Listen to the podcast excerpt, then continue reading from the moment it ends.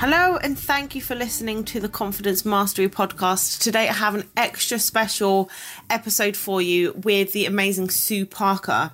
She is the host of the Lifestyle Entrepreneur podcast, and we have had an amazing conversation that I know you're going to love. We've done this so that it's going out on both of our podcasts because we have so much in common that we thought it would be best to help to empower more people to create a lifestyle that is truly what you deserve to be living. Now, you know me, I live through health, wealth, and happiness and embody everything I teach. So I was really drawn to Sue and the way in which um, she teaches people and leaving her corporate career and unleashing herself to her true, true entrepreneurial self. I think you're going to absolutely love this episode. So happy listening. If you do enjoy it, please make sure to share it with your loved ones, your friends, family, colleagues, or even people that you don't like. and um, thank you again for listening, and I will see you at the end. Hi, Sue.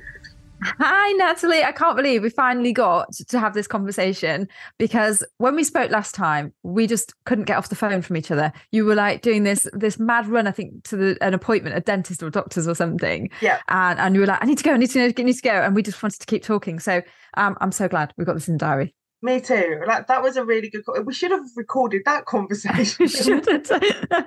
we should have. And we, yeah. Anyway, me getting my steps in, them doing doing a sixty minute walk to get there, made it to made it to the appointment, and um, left left feeling amazing. So yeah, I'm really excited to be talking with you today, and that both of our audiences are getting all of us. Yeah. By doing a, a dual episode because they're quite unheard of to do them like this, aren't they? Yeah, it's always like uh, uh, you know somebody interviewing one person. You get one side of the story. You get to sort of delve in as much as they want to share. But uh, yeah, I've certainly found I've done a few of these now, and you get a lot more convers. You get a you get a deeper conversation. It's like, oh, that was like that for you, but this was like this for me. So yeah, I'm really looking forward to talking all about what confidence, imposter syndrome, becoming an entrepreneur, your investment journey, which is super impressive, I Thank think you. is is going to be really inspiring and empowering for our listeners, and that's what I want. Yeah, oh, that's what I love to talk about as well. So, tell us a little bit about your entrepreneurial entrepreneurial journey. sure. Um, so. I've had failed attempts at business before. I had a retail business probably 15 years ago, which I set up on the high street. And that was my first then dabble into e-commerce and business online. So I ended up getting into web design and all sorts of things like that.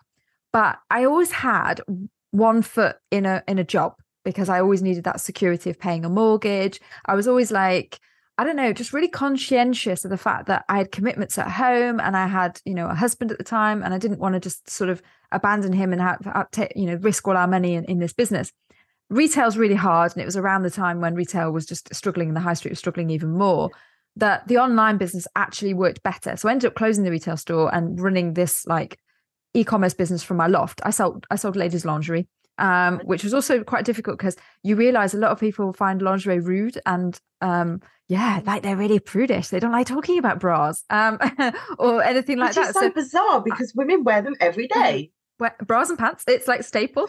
So, um, and obviously there today is, there is a massive sexual connotation that goes with it, though, oh, and yeah. like you, I've seen a lot more. Just to sorry, just to jump in there with mm. that because I think it's important to like the confidence side of things. I'm seeing a lot more like advertisements for um confidence building photo shoots for women yeah, yeah. these poses in lingerie not necessarily for anybody but themselves. 100%. But I think, like, having done photo shoots myself, the confidence it gives you, and then being able to talk about it. And, you know, when you've got some really nice lingerie on, you feel amazing. Yeah. Oh yeah, absolutely. And and here's the deal. I mean, you hit the nail on the head. Boudoir shoots. There was this thing called For Your Eyes Only that did boudoir shoots as well. You know, they were about making this woman feel sexy when maybe there was many times where she didn't feel because we're constantly comparing ourselves, aren't we, with those models that are on mm-hmm. the front covers of magazines or, you know, all over social media with the perfect bodies. And the reality is when you do something like that and you you have some nice lingerie, you have something something nice to wear, you feel good about yourself. And from from having that store if there's yeah. anything i can say is there were loads of women who used to come in, get something, and be like, Do you know what? I feel good about tonight. I'm going out for a meal. I just want to wear something nice. And then I, I kind of got to the thinking, well, why do you have to save your best lingerie just for that meal or that, you know, Valentine's evening? We're recording on Valentine's Day, so it's quite an apt conversation. Why is it for somebody else or for a special occasion? I was like, you know what? I'm going to wear good lingerie every day. And and it's kind of like I don't know, it's a bit of a millionaire's mindset, I suppose. It's like stepping into the shoes of the person I want to be and feel like every single day. Yeah. Wearing good clothes, you know, you know, wearing nice lingerie, wearing your best lipstick, whatever. It's those sorts of things that they just kind of just pick you up a little bit. They give you a boost, don't they? And I don't I don't buy into all of that save it for best thing. Mm. Right. So I like yesterday I was looking for a cable for treadmill. I'm trying to get off. I hate running. And so we're trying to get rid of this this treadmill. For can't find the cable for love nor money. So I've got my my, my place in London where I, um, I'm with my mum when I'm in London, and then I've got my place in Mallorca. I'm going. I've literally turned the bedroom upside down because that's where the, the treadmill was, and I'm talking. I moved furniture, couldn't find it. All of the shoes that I've got here, let alone the ones I've got in Mallorca, and I added them up and I've got over ten thousand pounds worth of shoes. But I wear them. I wear them. I don't save them for best. They they like I'm I'm known for for shoes and they make me feel good. So hmm. actually if something costs a lot a lot of money in, in relative terms, depending on what expensive is to you, um but you wear them a lot and you get a lot of wear out of them, then that's money well spent in my mm. eyes. Mm-hmm. Yeah. Um, oh, you, you know Carrie from Sex and the City. Yeah. You're reminding me of Carrie now going and buying the shoes, even though she can't quite afford them, but they make her so happy and she wants them. um, I, I haven't got that many shoes, but for me, it is lingerie and it is clothes yeah. and it is about that. And it's also about perfume for me. Mm. You know, mm. when I made this switch to, oh, I have my my everyday perfume, which is just, you know, some cheapo stuff, to wearing stuff I love. And I and when I smell it, it makes me feel good. and and and I think you know, just by wearing that Coco Mademoiselle every day or whatever, it's like I'm up leveling. I'm I'm going, well, what would I do if I was the dream me or the future me? I would do yeah. this. So why not do it now? And it's just making those little day. steps, isn't it? Yeah. That's how I've done the same thing with perfume too. Because I used to think like, well, then it will run out faster. and it's like, well, well, of course, you, you need to, then you just buy some more. And if you, you can't afford to, you learn how to make more money so that you can. So for me, again, like you're saying with the lingerie, it's, it's that that nice, that feeling sexy and feeling confident. And for me, it's the shoes and the perfume as well. Like when I do talks, I, I'm standing on stage. You will see me in a pair of heels. I will never do a pair of um in in a pair of flats, although I've got lots of trainers. But there's just something about the way it makes you stand, the way it makes you mm-hmm. feel, I love that you've mentioned the perfume as well because I think that's such an under like discovered topic. It sat there. It used to sit there evaporating, and yeah, I'm I'm totally with you. You know, yeah, if you use it, you will buy more. Uh, but it's about bringing the joy into every single day. And I got that from Denise Duffield Thomas. I read her Chillpreneur book, and it was like, yeah. well, what what does that woman do now, and why are you not living and experiencing that level of luxury, that level of of yeah, that level of feeling good now? Um, and I think there's an element of you said about the shoes, and I wonder if part of you showing up in those shoes means your body language changes. Now I'm thinking yeah. of Amy Cuddy's TED talk um, and her research, which you know you talked about instant confidence on your podcast as well, yeah. about this idea that when we show up with our shoulders back mm-hmm. and we show up, you know, more upright, or we do the power pose, the Wonder Woman pose, because we're standing, we're posing in the mirror with our shoes on, we feel good about ourselves. Yeah. That's like reducing your stress levels, so reducing the cortisol that's running through your blood it's boosting your feel good hormones and your testosterone, which means you f- you walk out feeling you can take on the world, and that's what we're doing every single day. Yeah, yeah, and the more people that we can help to do that, the better, because life's too short to like be hidden in the shadows. Yeah, and I realised, I mean, over the past few years, I wasn't wearing my heels so much because there was wasn't anywhere to go, was there? And then I thought, well, why not? So I started wearing around the house.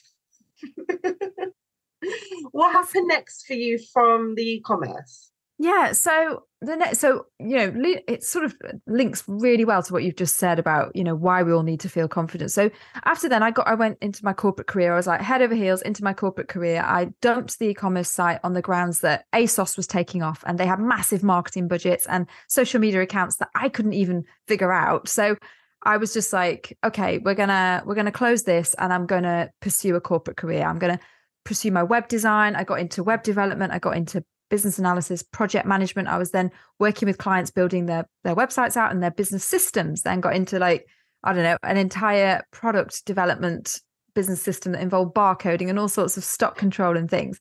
But I learned a lot about tech and business and the online space and how it all works during that time.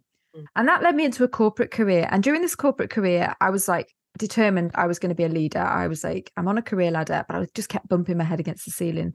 And it took a while. And eventually there was this like shift in my identity. I know there was. There was like, it was almost just like I'd just gone from I'm a doer to I'm going to start showing up like a leader and I'm going to act like I I almost did this power walk thing down the office. I wore power suits. I felt like I I belonged here. I owned this team that we were doing this project on. And even I remember people being a bit like, who's this bitch? Who does she think she is? You know, showing up here telling us what to do. But I just remember feeling really good about, you know, I'm capable here. I can do this. Yeah. And I got a promotion. And well, the thing that stood out to me was I was the only woman at that time that was a head of department. And it was a really male white corporate when you got above a certain level, real middle class, really traditional. And I hadn't ever seen it before. I'd not seen it like properly. It's like I was sat in these rooms and all of a sudden I was not taken seriously. I was kind of ignored. I felt like I was questioned more than everybody else. It was like, well, why is that? Why are you doing this? And I was thinking, well, nobody else is getting the grief I'm getting. Mm-hmm. And it really frustrated me. And then I started to do these women in tech events and go to meetups and things. And I realized women were just not very confident in this field. They were they were happy just doing, keeping their head down, but they really wanted a promotion, but nobody was recognizing them because they weren't showing up bold and mm-hmm. confident. Mm-hmm. But they didn't feel confident either. And it really angered me because I just thought I could see so much wasted talent. Like there were so many people around me that was like, "Yours, you're amazing. Why are you not doing this? Why are you not running the show over here? Why are you not helping those people do this?" And it was all because we've got this wasted talent because people didn't feel confident. So going back to what you were saying about when I do a talk, I show up like this. You know, and and why do we need to feel confident? I believe we've got so much wasted energy, talent, potential, and people going through life almost sort of sleeplessly because they they don't feel that they can unleash who they really are. They never tap yeah. into it because they're, they're living in like mediocrity. Box. Yeah, exactly. And I, I don't believe in mediocrity. I like it. Just it shouldn't be that. I've got I've got this new phrase. It's like take your life from mediocre to marvelous because you know we do like you say sleepwalking through life. There's so much untapped potential left on the table. Can you imagine? what the world would be like or how the world could be if people just did an extra 10%. Yeah. Oh, yeah.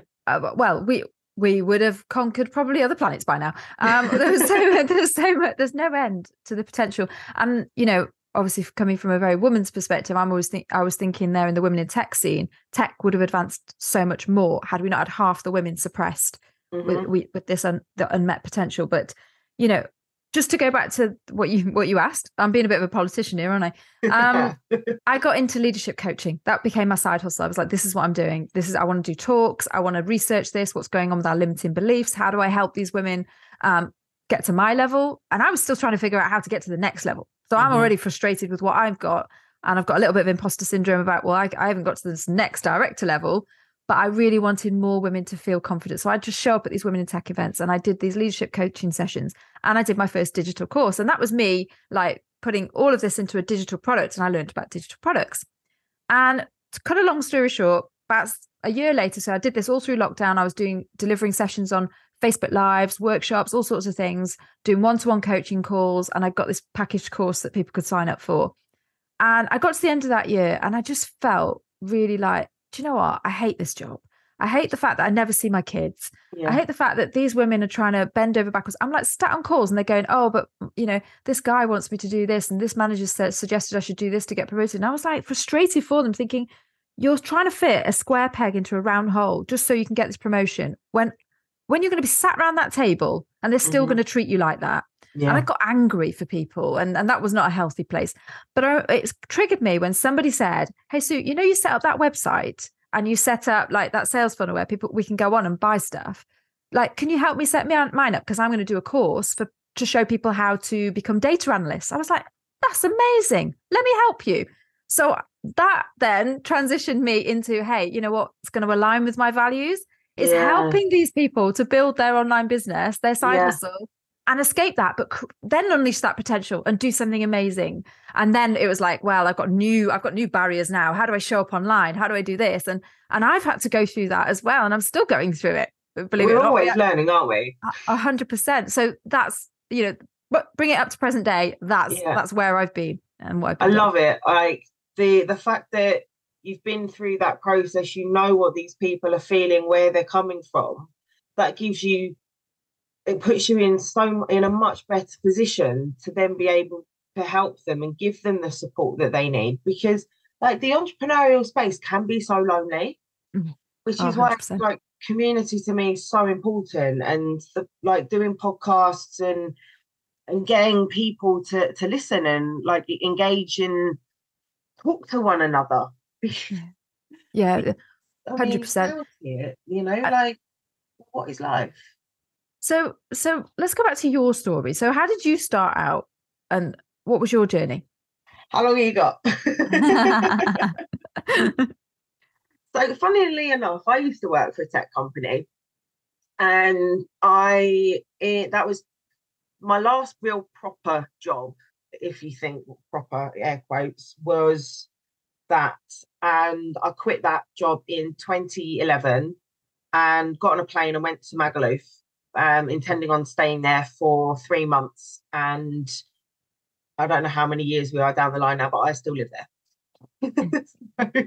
Love it. Love the sun. From when I was a child, I was absolutely adamant that I was going to Oxford or Cambridge. And I, I loved school. I was very smart, um, always got good grades. And then as soon as I hit sixth form, I was like, mm, nah, this isn't for me. I, I didn't know what I wanted to do. So I went from job to job to job to job and just got to a point where I'm like, I can't, I can't keep doing this. I used to think anybody that was from London that didn't live in London was crazy. And there was our stationary guy, and he left and said he was going to Thailand to be a scuba diving instructor. And at the time, I was like, "You're you're mad. Why why would you want what why?" And a year later, I went off to Magaluf, and from there have just travelled the world. And I I ran a bar, and then I retrained as a personal trainer, and ended up running a boxing gym um, which I absolutely loved.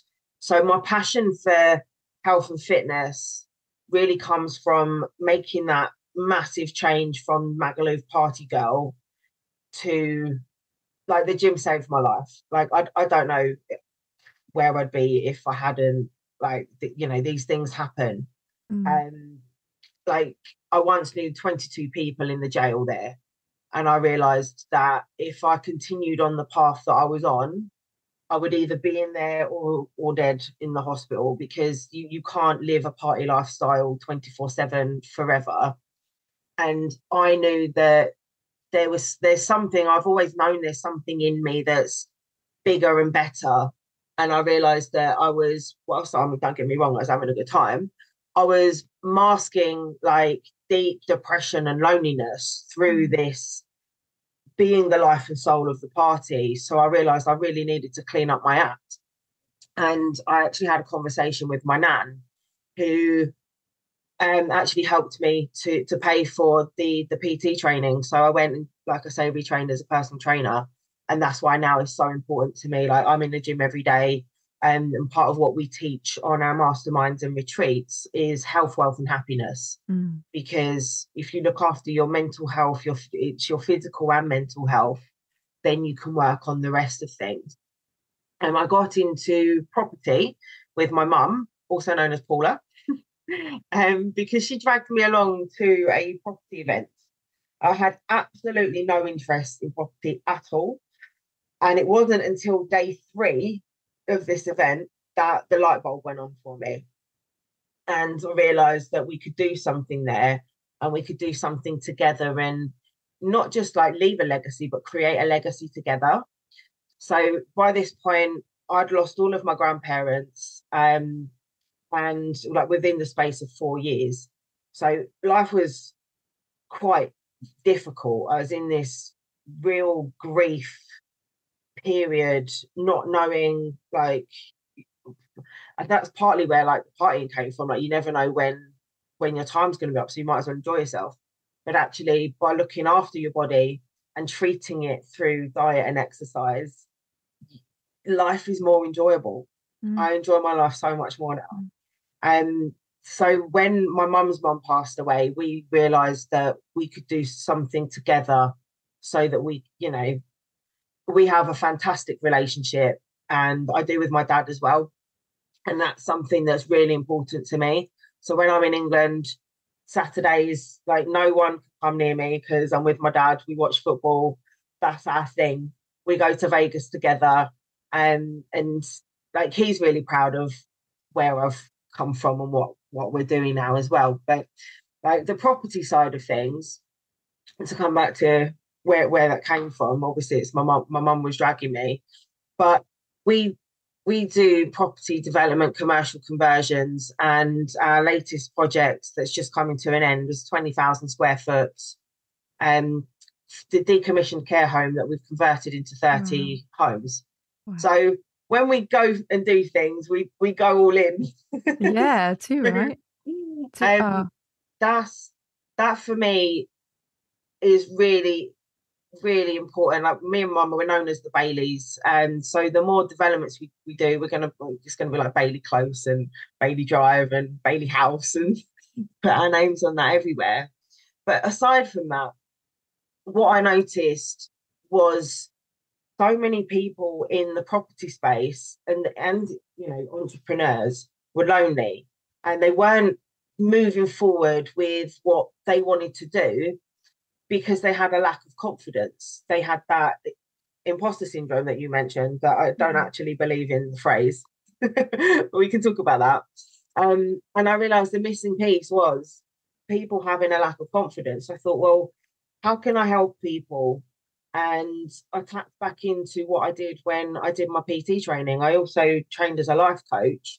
So I put together the the confidence collective and we have this message better together because people need people. And then we help people you know with their mindset building the resilience building the confidence to put themselves out on social media create the life that they really deserve. Because if i can do it anyone can do it. Or but you have to want it. Yeah. And that's what it comes back to and we work on that why that really like you know what's the reason behind this like for me, I've had so much grief in my life that I, I, I don't want that, but I don't I don't focus on what I don't want. I focus on what I do. So that's what we help people to do to shift from that I don't want this to I do want this and this is why I want it and this is how I'm going to make it happen. Um, yeah. and that's why we started the podcast too to to help people because obviously podcasts are free and then we've got the paid stuff that we do too. Yeah, yeah I love that. That um, was a very long answer no, no, Oh, there's so many things. I want. I kind of want to go back right back to your start of story and say, "What about this?" Um, I mean, just to pick up on what you just said about focusing on what you want, not what what what you don't want. So many of us are conditioned to do that, mm-hmm. to focus on what we don't want. It's like mm-hmm. that's easy. What do I want in life? I don't know. Most of us haven't dreamt since we were kids. I found this. I, I hadn't had a dream about what I wanted to be when I was older and how I wanted life to be until I, and since I was like 12 years old. After then, like this firm conditioning of get a good job, Sue. You know, and a good job is one with a title, a decent salary, buy a house, get married, have kids, have a car. This mm-hmm. is what success looks like. Because your parents and everybody's always talking about, oh, they're successful, be- and look at they're doing well because they have X, Y, Z. So that yeah. trains you. That's what you you you need to have. So yeah. you end up focusing on that, even if you you don't really want that, you, because you, you don't know what you do want, or or just because you're so conditioned to it. And then your brain's always looking out for the next opportunity. So I got to the point where I was just looking out for another job. And then I was looking out for another job that might pay a bit more or be in a bigger company and give me a bit more mm-hmm. opportunity. And I was just focused on that, even though if I actually asked myself what my dream was, I should be focusing on, all right, then what's my calling in life? Mm-hmm. What what business do I want to set up that's going to work for the dream life I want to have? And for me, it's about freedom and family. Yeah. So for me, it's very important to be able to dictate my own hours and earn what I want, um, have the ability to travel and, and spend time with my family. And I never focused on that stuff. So therefore, I never saw the opportunities that everybody else was taking up, like mm-hmm. you've taken up. You you've had these opportunities. So I think the RAS, the reticular activating system in your brain, I'm pointing because I think it's back here somewhere, does that filtering and selecting thing. And I, I like to think of it as um, you know, when you have a new car, you you so we had this Volkswagen Passat, and all of a sudden I'm driving down the motorway and everybody's got a Volkswagen Passat. Uh-huh. You just uh-huh. see them all the time. You see it That's all the time. Even even though they were there all along. And it's this it's RAS that I've just activated because I bought the car, so it's like front of mind again. And as soon as you like tap into your dreams again or what you want to do in your vision, you activate that and you focus, like you said, you focus on what you want. You'll start to see these opportunities. You'll meet these people. Yeah. These ideas will come to you. Things will happen because you've trained. You're you're training your subconscious just going back to um, when you left, um, you know, you were you realized your party life wasn't going to serve you. You saw how this played out for other people, yeah. and then you became a personal trainer. That's like complete identity shift. That that that. I mean, I, I've tried identity shifting from like a corporate mum to entrepreneur. Like this is tr- this is difficult. This is hard. It this is, is not instant. Difficult. I wake up one day and oh, I can be a healthy entrepreneur with amazing morning routine and you know show up on camera. It's not like that. That no. so so, like, did you slip back? What was that period like? It was a very difficult period because uh, people judged me. They were like, "You can't do that. How long before you're back on gear? Before you're doing this?" And I'd still be out at five o'clock in the morning drinking water. I, and I, I, I, I love to dance. I love to dance, and I used to drink so much that it just kind of carried on. And then I thought, well, I, I used to drive to raves in England, so and I didn't drink. So if I could do that here in England, why can't I do that here in Mallorca? So it was a it was a slow period mm. because I had to then change where I was going, who I was around. And again, this is why community is so important to me because being around all of those people that we were they weren't saying, Oh, well done. It was why are you being boring? Why are you not drinking? Why? I mean, I do drink every now and then now, but it's not like you know, not sorry, I swore. like it's um like it was. So it's a it's a slow transitional process. It doesn't happen overnight, and a lot of it is again that desire and that want for for better. Obviously, I slipped up every now and then, and then I would beat myself up about it for days. And it's a bit like if I buy a pack of biscuits, I'll eat the whole packet. So I don't buy biscuits. And it got to a point where I had to realize if I slipped up once, that's fine. You don't need to carry on doing doing it. So it's then like the biscuit analogy. You can just have a biscuit and it's fine and and then just ensuring that instilling the discipline because that's the thing that makes the difference. I used to think that freedom meant doing what you wanted when you wanted, but actually having routine and discipline and saying to yourself, well, if I do this, I'm going to get better at this and I'm going to do this, and the compound is going to compound. And then that's where it all came from was having the discipline and knowing that that life didn't serve me and then I'm seeing people, even now, I see people that I know 10 years ago doing exactly the same thing that they did 10 years ago. And I'm sure they're happy enough, but that's not enough for me. No. So it was, yeah, a slow, a slow period of changing my circle of people, as well as knowing that if I didn't, like, I want my parents and my grandparents to be proud of me.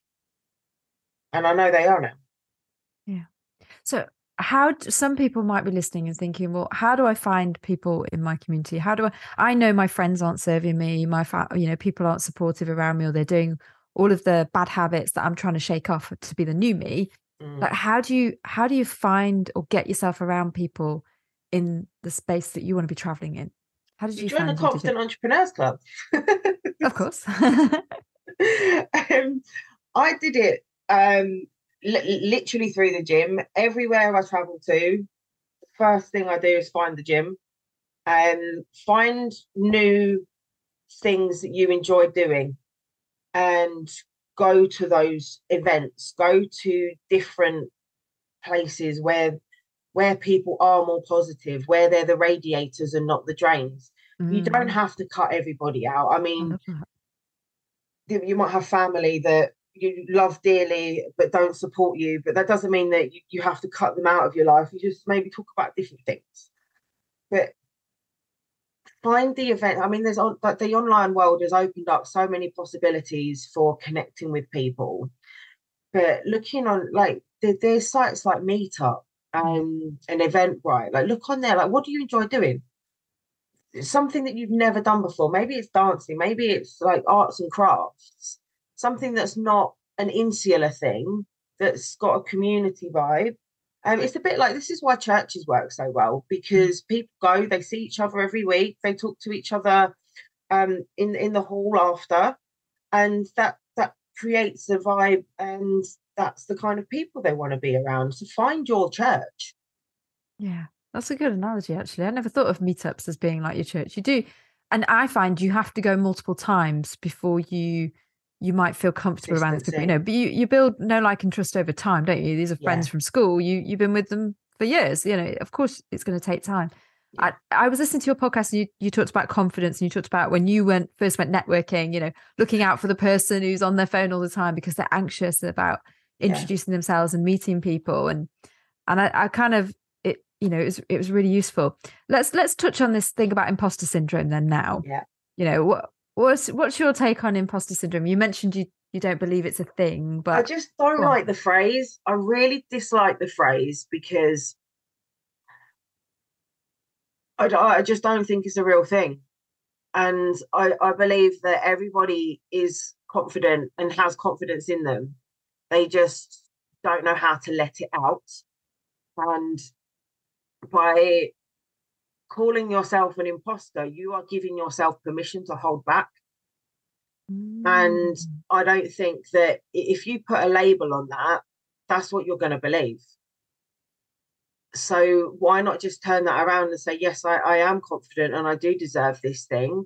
Okay, um, I've not reached this level yet. Just be honest about where you're at. And then you won't have a feeling of imposter syndrome. And you know what? Sometimes you need to be the stupidest person in the room to be able to be lifted up by the people that are doing more and have more success because they've been doing it longer. And that way, that's another way to surround yourself with the right kind of people, like getting mentorship, joining masterminds. But you're only an imposter if you're lying about what you're doing. Mm. And that's why I don't believe in imposter syndrome, giving yourself permission to hold back. Yeah, I, I, like that. You've made me think of it very differently. It's a disempowering belief. So, for as long as I think I've got imposter syndrome, I'm going to show up with imposter syndrome and yeah. hold myself back. And what you're saying is a more empowering belief would be I just need to ask the stupid questions and learn my way out of this. Yeah. And there's no such thing as a stupid question. If you don't know the answer to something, it's because you haven't learned it yet. Yeah. That doesn't mean that you're stupid. It just means that you haven't learned it yet you need to just have the confidence to ask the question in order to learn, in order to level up. Yeah. And yeah. I hope that everybody listening to this takes that on board and goes, oh, bloody hell, yeah. Like that's that's what I've been doing. I've been holding myself back because of this this limiting belief that uh, has been planted because everybody talks about imposter syndrome you didn't even know about it before somebody started talking about it. So why have you created this belief? And if you think about it, it is just that. It is a mm. belief, it's not not a fact. Yeah. So give yourself the facts, be honest about where you're at, what success you've had to date, and where you want to go. And then your confidence will grow because you're giving yourself the the positive belief rather than all of this nonsense. Yeah. So I'm very straight talking. I once heard this story. Um, I'm trying to think who it was. Dean Graziosi was, uh, you know, at this conference with um, Richard Branson, sat around the table, and somebody was talking about a business idea they had, and he he was like, and they were talking about it really at a high level, and everyone was sort of sat around, really, you know, sort of perplexed by this, but they couldn't get it off the ground for some reason. And Richard Branson just asked the simplest question, like, "Well, why can't you do this? And how can't how can you do this?"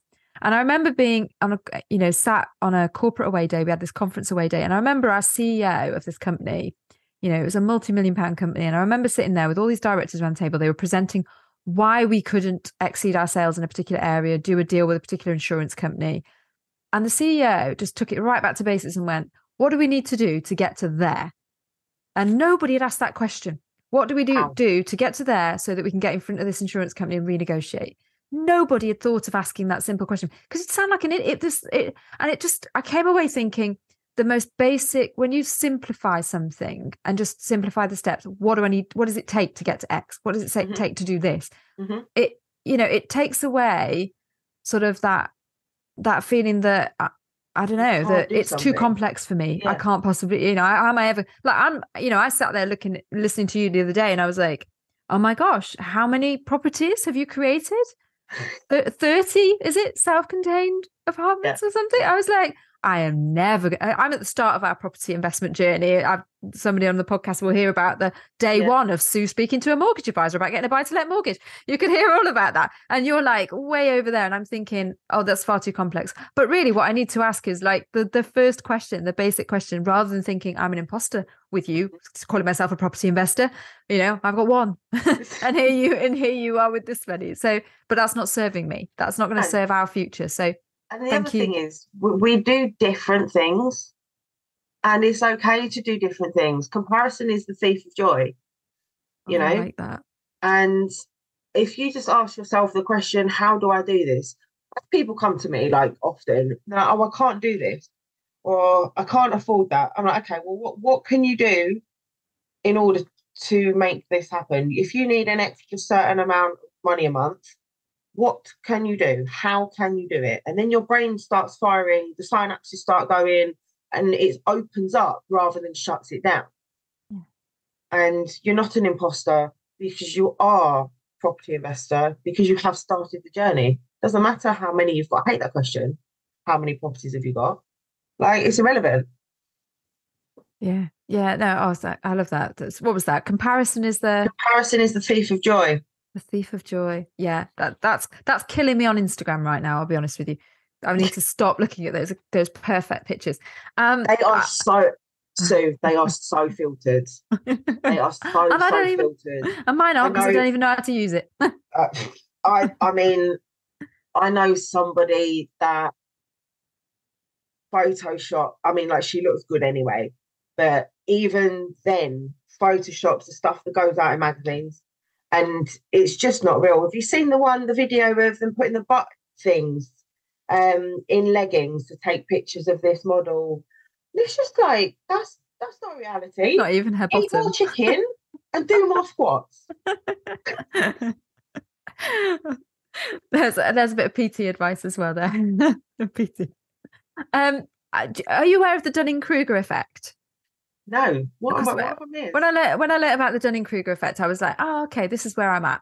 So this was how I dealt with imposter syndrome. I like Google, TED Talks, all the rest of it. And I stumbled across the Dunning Kruger effect, which is basically you start off and you're like, you know, like the teenager knows everything. They know how the world works. I know how companies work. I know everything. And I always remember this um, teenager coming in for work experience and he was like, I know how companies work. Like I could run this place. like, okay. okay, you're cocky. You know everything like the teenager does. Doesn't like to be told anything by their parents. And that's because they've got a little bit of knowledge about something a little bit of knowledge. You you probably had people on your projects or something where they're like, I've got a little bit of knowledge. I'm going to tell you how to do your job. You know, it's really frustrating, but they're there anyway. They're like the stu- they're like the teenager. And then the next level is this, you become the student of it. So like you and I, we've we've gone on a path. We've done some life coaching uh, qualifications. I don't know what you've done. You, you you might have done more than me. Um, and then you realize, oh, there's quite a complex subject here: psychology, behavioral science, NLP. There's so much going on. Mm-hmm. Like, and you and you all. That's why I think of imposter syndrome. You get to this stage where you're like, I know a bit and I know I know a bit. I'm no longer cocky about the bit I know. I've now got to show up to these places and admit the fact that I don't know everything. So when you're in this conversation, you kind of offer your point, but there's a part of you that thinks, these people know a bit more than me. He's an author. They must know more than me you know and and that holds you back. That's what some people are in. And then you get to this professor stage which might well be where you're at actually. And that is the professor knows there's a hell of a lot to this subject. We don't know all the answers but it's quite comfortable that they have a really good foundation of knowledge. They can listen to other people's ideas synthesize it and they're comfortable with that. But I believe because we don't do very much deep learning of subject, you know, we're mm-hmm. very generalists, aren't we? It's like we skim the top of everything, we don't get deep a lot of us stay in that middle zone where we've gone from I had a bit of knowledge to oh I found out a bit more about this. I'm quite interested. And then we go oh god this is scary. I don't know enough. I'm never going to know enough. And you have to break through that that that barrier that pain threshold and be uncomfortable for a while before you go I'm okay. I'm uh, being a professor that says I'm here to learn as well as offer what yeah. I know. Yeah. So I quite that like makes that. a lot of sense.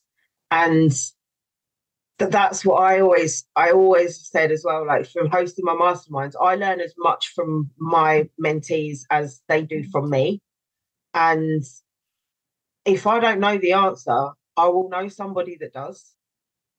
And I think that being able to to say, I don't know that, I will I will find out for you.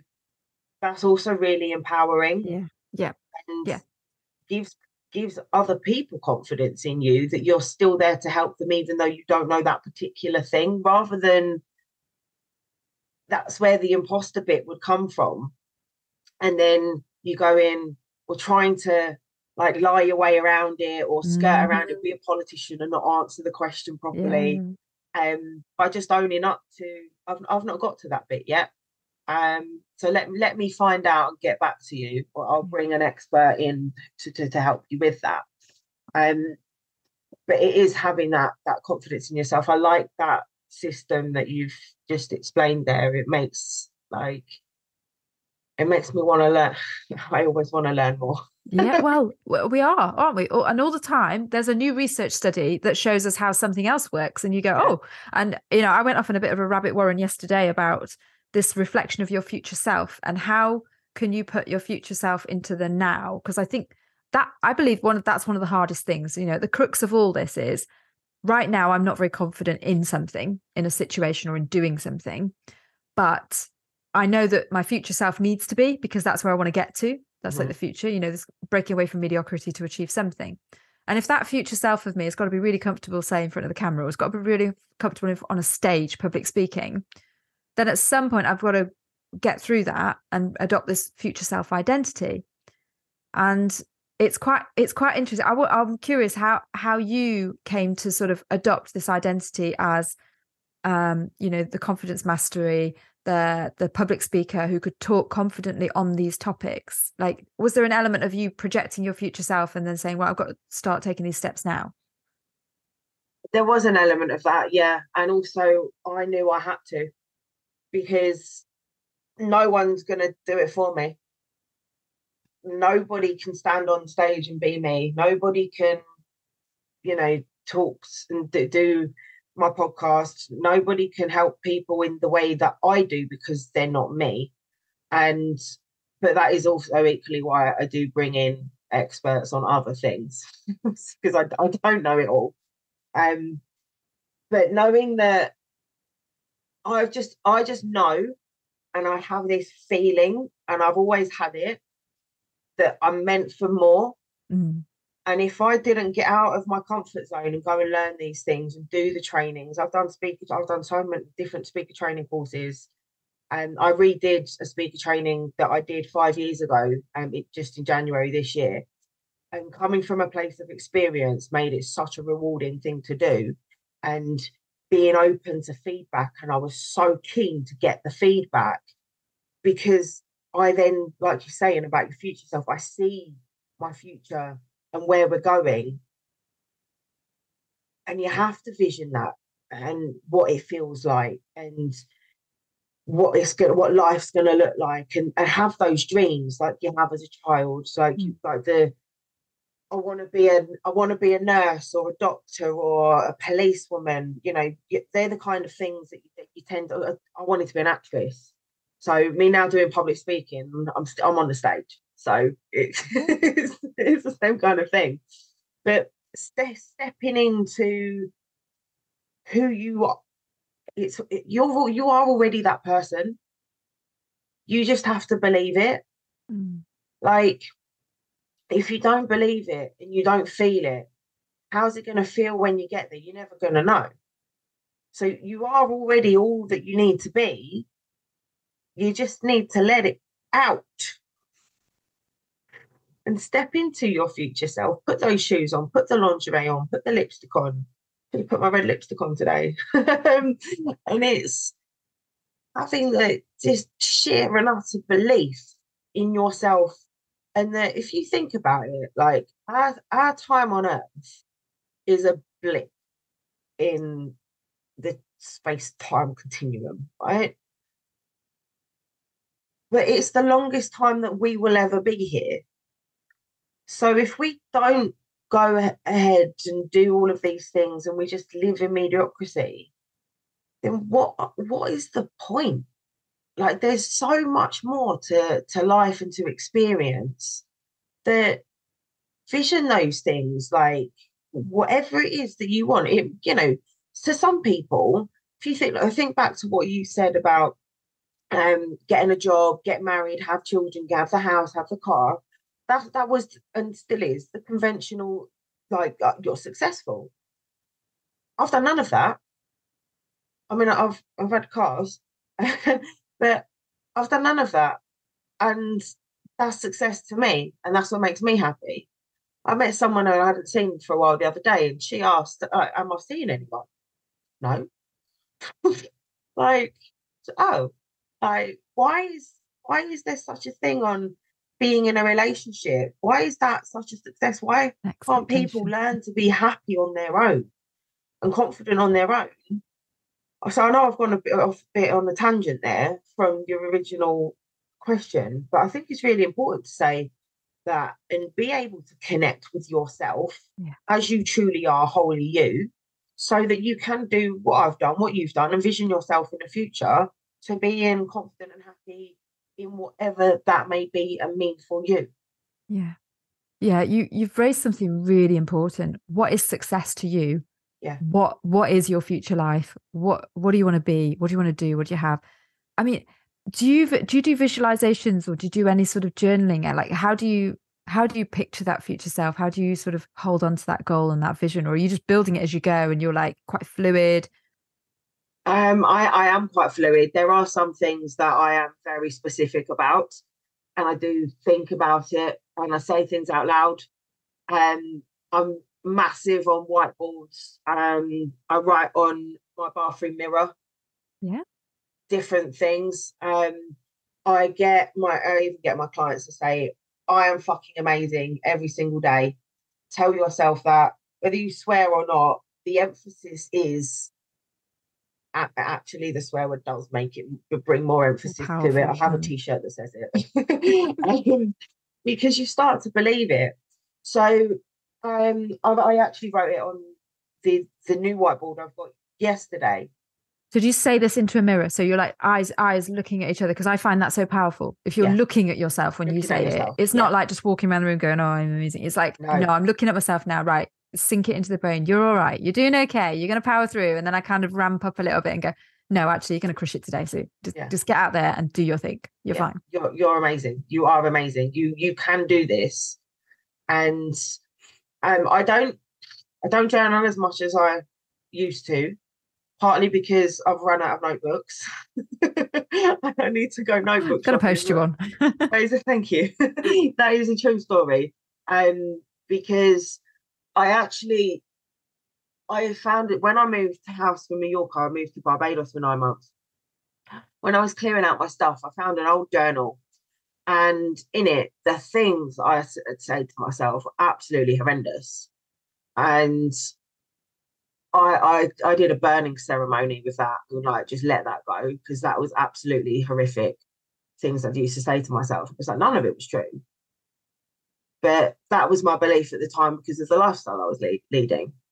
So I think journaling can be really powerful, especially if you read it back like mm. a few months or years later later down the line.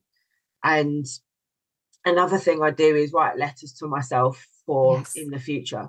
Yeah, I do that. Like, you know, you are in this you know, th- this is what what life looks like, what how how it feels, and adding the emotion into it too. Because, like you say, I mean, success means different things to different people. But ultimately, what really matters is how you feel about it and how you feel in yourself, and then your confidence shines through. Yeah, yeah. Is that is that what you do? Do You journal? I do, I do, but infrequently. Um, I tend to do a lot more. So I'll do like an evening meditation. It's like basically like a sleep app, and I'll put something on which is like a, med- a meditation that walks you through going to sleep, but also, you know, your future, your future life, your dreams, and it's a good way of me sort of just going, okay, this is why I'm going through this, because I find that as an entrepreneur, a lot of it's struggle it's mm. not easy. You can't show up one day and just be like, well, I don't care if I get anything done or oh, I'm not really into this project or you know, there's there's no there's almost no let off the pressure you put on yourself. You you feel that necessity every day. And I find that sometimes you can it, you can make it a struggle. It doesn't need to be, but you can do that through putting yeah. the pressure on yourself with your goals. And if you're not, if you feel like you're hustling but you're not getting anywhere, it's even harder. Or you're not you're not getting the feedback yet because it is a slow burn. At, at, first, you've got to put a lot of upfront work, particularly in anything online because it's quite saturated, but also on actually building your reputation again. Because like I've gone from being everybody knows me of doing my job to now going, hey, I can do your sales system for you, and uh, why don't you listen to my podcast? We talk about mindset and things. Um, and they're like, oh, this is a new Sue, and they've got to get used to that. It yeah. takes a while for them to go, oh, I got a friend who who needs that, or you know, whatever. That's and therefore, that consistency comes in. Exactly. Yeah, it does. Absolutely. And sometimes I think if you take your eye off the vision while you're doing it and you don't journal or think about it often enough, I think you're just you you stop one day, then you stop the next day, and then you you it, you take ages to get momentum and get back on the wheel, and then you're just starting afresh all over again. Yeah. And I've seen that I've seen that really um, affect people's progress in their businesses. So I do find what, it important. What do you recommend to people to stay in that that momentum then? Absolutely. So I'm a big vision board person. I like pin things. You've probably seen this board behind us as a couple of things on. There's things on the fridge. So if we want to travel somewhere or if you want to have something. So I've got like the front cover of my my book. Um, I've three quarters of the way through writing my book, and that's on the on the cover on the front of my fridge. Don't have it yet. Um, I've got things like places we want to travel to. So my son's put San Francisco on there. He wants to see the Golden Gate Bridge. Um, I've got I've got Sicily on there because that's my destination of choice in this year um, things like that. So they're quite subliminal. They're around the house and are things in the office. I also have a screensaver um, that obviously you can't see, but it's like got the view out of my dream. So my dream property is overlooking the beach, and mm-hmm. you know you're a lover of the beach as well. So I'm, you know, I want to basically pick up everything that we're doing and just move it to overlooking the beach. So I have this this picture on my desktop, and I have this picture of um, my course. So like the front page of my course, which is the Ultimate Business Systems course. So I have things like that, which are constant reminders, visual cues, and I, yeah. you know, I'm I need that. But also, I find that by listening to that meditation and thinking about my dream life, what I feel like when I'm with the kids, the fact that I'm healthy, um, what we have for breakfast, the who's around in the house. I mean, I actually visualize it, and the kids are teenagers, and they they're only um, well, twelve weeks, four and seven. So that's how far in advance I go. But you don't have to. You can visualize next week. I do visualize presentations. If I'm delivering a talk, yeah, I like I I go through it in my mind. I visualize it. I practice it out as well with whatever my content is. But I have to visualize how I'm going to show up, and I know the difference. I used to know. I used to do this in the boardroom as well. I knew if I'd gone in there with the intention of this is what I want to say, and this is how I want to feel, and how I want to come across, and this is how I'm going to deliver it. I knew if I'd done that pre work, I felt confident when I stood in front. Yeah. As well as obviously the power poses and all these sorts of things that get you in a zone.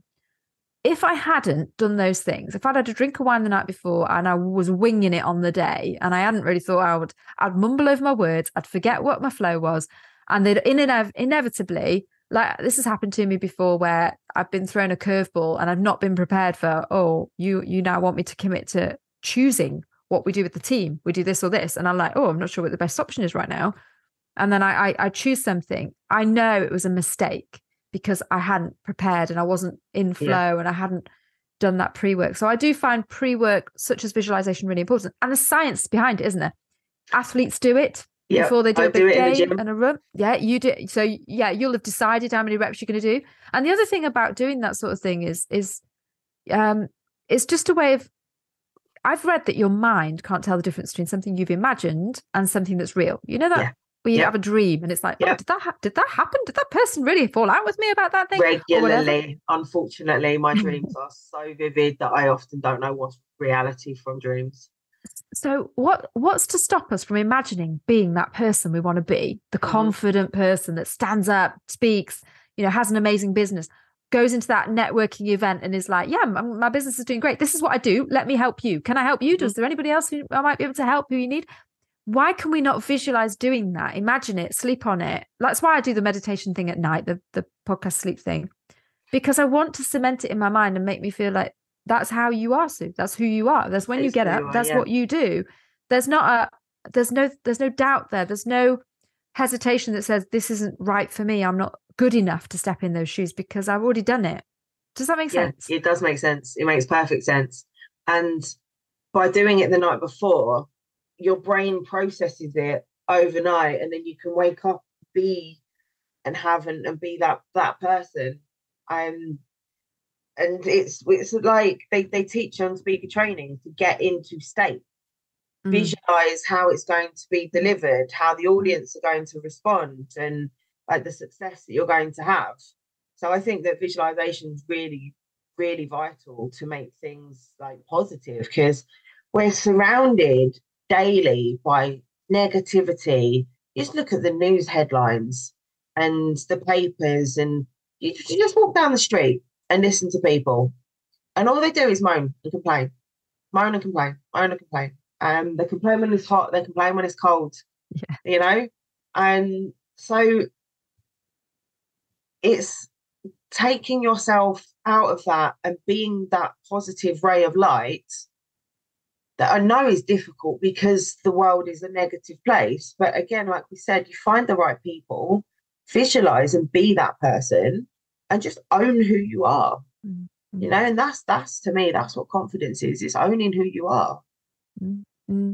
And and I guess I used to think it was quite difficult because when you're in a negative space and you feel quite down about yourself. But then I read that because of our caveman brain, we are negative. We have got a negative bias. Mm-hmm. So this idea of fight, fight or flight, you know, we're trying to protect ourselves from the tiger. Our brains are still trying to protect us, aren't they? Yeah. From a situation. That's why people yeah. keep in your comfort zone and and won't take risks because of that. And it does go back to that. Mm-hmm. But actually, like, we're not going to get mauled by a lion anymore. Like, th- there isn't that. You're not going to die on stage by doing a, a public talk and, and all these things that you know we have to as human beings now try harder and understand that there isn't a lion coming after you and if somebody is going to people are going to judge you no matter what you do whether you are successful or whether you're not so you might as well do things and take risks and be happy and confident and successful because, like we said earlier, no one's going to do it for you. And we're not cavemen anymore. Mm-hmm. And I read that part of the reason why our brains do that is until they've got a, a reference point, a story that says it's safe. So, like, you know, I kept going for more jobs because I knew I could get a job. So it's like, mm-hmm. that's a mm-hmm. safe bet. I know what I'm doing with that. But if I start a business, well, I had a previous story that said my business was a failure. So it took me a long time to start a business again. Yeah. And uh, you know until you have that story that says it's okay so you getting up on stage now you know it's safe your your your brain your body is not going to fight against that again because you're like i can do this i've done it before so i guess really what people need to do is just do it just do, do it, it. and if it, if it doesn't work out do it again until you can eventually tell your brain there's a story here that says nothing bad happens yeah. nobody dies from doing this so yeah. let's let's move forward change the status quo and you know you don't know unless you try anyway do you no, so no. tell us tell us about your course and how people can find it and and how you help them Sure. Um, so my website is sueparker.io. So it's S U E P A R K E R.io. And I'll put the link in the show notes. Um, and basically, what I, I do is I do tech. So I help you set up your sales automation system. So if you want to sell a digital course, if you want to sell coaching, um, masterclasses, anything like that, then I can get you set up with email marketing, setting up your wait list, your subscriber list, and you should have an email subscriber list. It is the one thing that most people still check first thing in the morning, mm-hmm. above social media. And it's also a very personal message. So unlike other messages, you know, to social media that we know we're, we're announcing to 10,000 followers, something on an email inbox seems very personal. It's addressable to you, and it's a really good way of connecting with your audience and giving them some value. I have pe- have people that I subscribe to that help me in my daily life with all sorts of things, parenting and all sorts of things, and I love their email newsletters. Mm-hmm. And eventually, when I want to work with them, I'll click on their webinar, I'll do their masterclass or whatever, and then they'll buy their digital course. And I've spent many a pounds with them. And this is where you you can also tap into solving a problem for somebody or helping somebody get to a goal much quicker by sharing some of your knowledge. So I can mm-hmm. help you get set up with your blog, your email marketing, and your sales system to get that set up. Um, and I, I can also, what I would suggest is that you check out the Lifestyle Entrepreneur podcast um, if you're not listening to it there, because there we share all sorts of, well, real life what are we going through what have i been going through what are my listeners going through what have other guests going through in terms of creating their life that works their business that works for their life because that's quite challenging. Going mm-hmm. through this mm-hmm. loneliness and dealing with your mindset and personal growth is a massive chunk of it. We also do a bit about online business as well. So that's how you can connect with me and hopefully you will. And you can also catch me on social media. It's i am sue parker. I'm on tiktok and instagram. How, how's about you natalie? How how are my listeners gonna gonna tap into you? So we you can follow me on all social medias uh, natalie arabella bailey. You can't miss me. I've got red hair there's only one of me. And we obviously have the Confidence Mastery podcast. And what we do is help people to be more confident and successful in health, wealth, and happiness. We've got the Confident Entrepreneurs Club, which is a membership site. We, we do weekly trainings. We do a monthly guest expert slot slash mastermind session, um, events and socials, meetups and stuff like that. First access to new content and that's just £27 a month. And that's nataliearabella.com forward slash club. And that's really, really like, it's my little baby. I love it. There's some really nice people in there. Um, the masterminds and stuff we do are application only. So I would recommend if you're interested in taking your life to the next level, to just just get in touch via any of the social medias, um, Facebook, LinkedIn, Instagram. I don't really TikTok I just I just don't. it's mm. one of those. You do, you do enough. You do it's enough. one of those I need to outsource. The like I've got the content. I'm the opposite of you when it comes to tech stuff. Like I've got the like I'm good at talking. That's it. Wow, outsourcing is how you grow and scale, as we know. So I'll pop those links in my show notes as well. Um, what we didn't really talk about your property enterprises, and I think it'd be really great to have a follow up chat. I'm, i know there'll be some listeners thinking, "How do I build my property portfolio? How did Natalie do it?" So if you're open to it, I'd love to have you back on the show to talk Amazing. more about your yeah, let's property do that. Service. Sounds cool. Um, and then, other than that, shall we end on a question for both of us, such as recommending a book, whether it be an audiobook or whatever sort of book, um, for our listeners to have check out? I've just listened to um, Willpower Doesn't Work. Ah, yeah. Is that uh, Dan Harding? No. Something like that. I'll have to have a look. Oh. Um, And I was just like, wow. And it's so true. And I know that willpower, yeah, willpower doesn't work. Benjamin Hardy. Ben Hardy, that's it. Um, yeah. So because it doesn't. No, I was saying to you earlier about motivation yeah. and discipline. Being disciplined, that's that's what get you results. Yeah. And even as disciplined as I am, I learned a lot from that book, and that that made me want to step up and do more as well. So I'd highly recommend that one. What uh, about you? That's really hard. I was just clicking. Sorry if you could hear me clicking. I've just literally just added "Be Your Your Future Self Now" by Ben Harding. Hardy, Amazing. Dr. Ben Hardy, it, Dr. Ben Hardy, into my thing. So um, I will check that one out next. Um, I mean, I've I've probably got about three on the go at the moment, so I've got loads. But I picked up, oddly enough, in TK Maxx, "The Art of Thinking Clearly." Ooh. Um, now I'm normally an audiobook listener. I, I, listen on the school run to podcasts and audiobooks and things like that because um, I'm a mum, so it means I never get to sit down. But I have been sitting down because what the, this book promised that it would just take away the crap decision making, basically. Um, and I know I make a lot of that. Um, and it talks about cognitive biases. I, and I do, and I blame it on being tired. You know, my kids ask me fifty thousand times a day what what snacks they can have, and I just go, "Oh, fine, I give up eventually. You can just eat the chocolate. It's fine." Um, so I was like, "How can I make better decisions?" Um, So yeah, that's by Rolf Dobelli. Um, and I, I just think it's it's been quite interesting because he talks about some of the, the biases that we have. So, for example, um, sorry, I'm digressing a little bit, but this one I found really interesting. Um, we have this social bias. So, you know, if somebody answers a question and then somebody else answers a question and we agree, then everybody will just agree with them, even if they're wrong, because we, mm-hmm. we don't want to be seen as the one that steps out. So they did this experiment where they drew three lines on a page and one of them was clearly longer. And they said to the participants individually, on their own, without anybody around, which was the longest line, and everybody got it right because it's obvious. Then yeah. they got actors and actresses into the room with this person and asked them, you know, which one do you think is the longest? And they all said a different one, a different line. And all of a sudden, this person that had said the right line the first time was like, "Oh yeah, yeah, no, I agree with everybody else." And I've seen this play out. I've seen that often as well. Yeah, where we just we go with the crowd, even if it's wrong, even if it's the most stupidest, dumbest idea.